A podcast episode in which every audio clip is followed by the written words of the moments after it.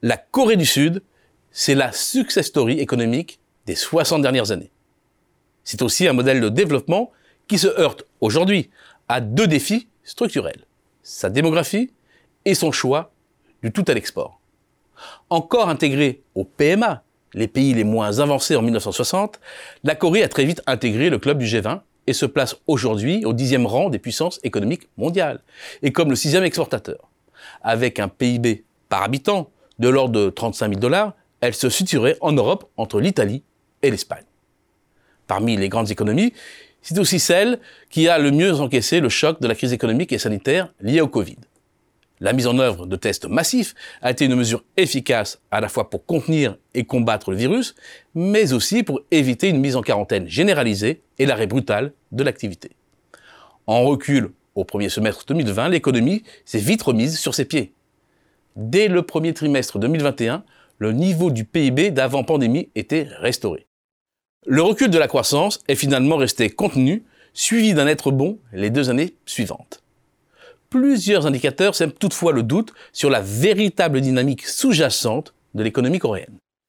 Il y a d'abord cette lente érosion du climat de confiance des consommateurs. Depuis 2009, les plafonds sont de moins en moins hauts et les planchers de plus en plus bas.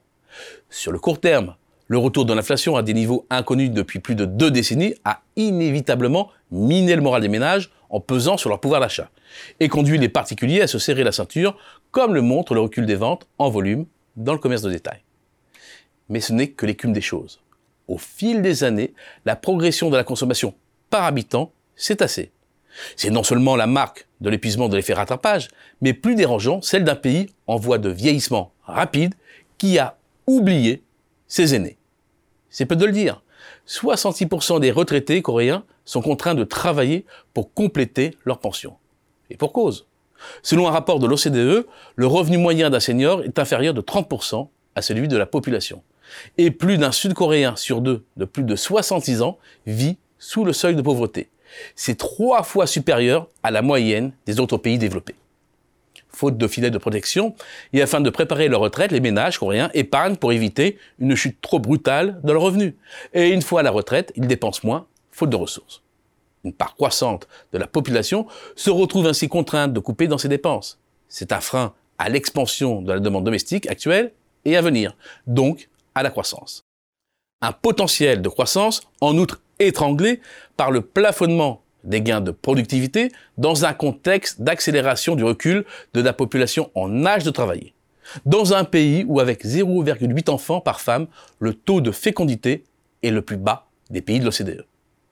Le système productif connaît aussi ses premières fissures. La force de la Corée vient de sa puissance industrielle tournée vers les exports. L'industrie au sens large, c'est près du tiers du PIB. C'est plus qu'au Japon, qu'en Allemagne ou qu'en Italie.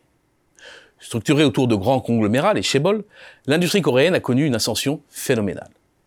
Pays atelier, notamment pour le textile, la Corée a ensuite massivement investi les secteurs de l'industrie lourde, sidérurgie, construction navale, automobile, ferroviaire notamment, où elle conserve des positions fortes, pour migrer ensuite en partie vers l'industrie électronique, avec des entreprises emblématiques comme LG ou Samsung tournée vers les biens de consommation, smartphones, écrans, etc., l'industrie électronique s'est depuis orientée vers les biens intermédiaires à haute valeur ajoutée, comme les semi-conducteurs. Ces évolutions se sont accompagnées d'un renforcement des flux croisés avec la Chine, partenaire commercial devenu incontournable. Ce faisant, l'économie coréenne dépend principalement de ses performances à l'export, est exposée à la conjoncture chinoise et est devenue sensible au cycle des semi-conducteurs. Or, l'industrie coréenne perd en compétitivité prix, notamment face à la concurrence chinoise, ce dont témoigne le recul de ses parts de marché dans le commerce mondial depuis plusieurs années.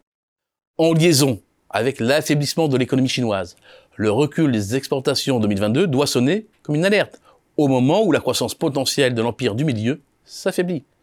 Tout comme quand en 2019, le retournement du marché des semi-conducteurs s'était soldé par un décrochage de 28% des exportations de ces produits.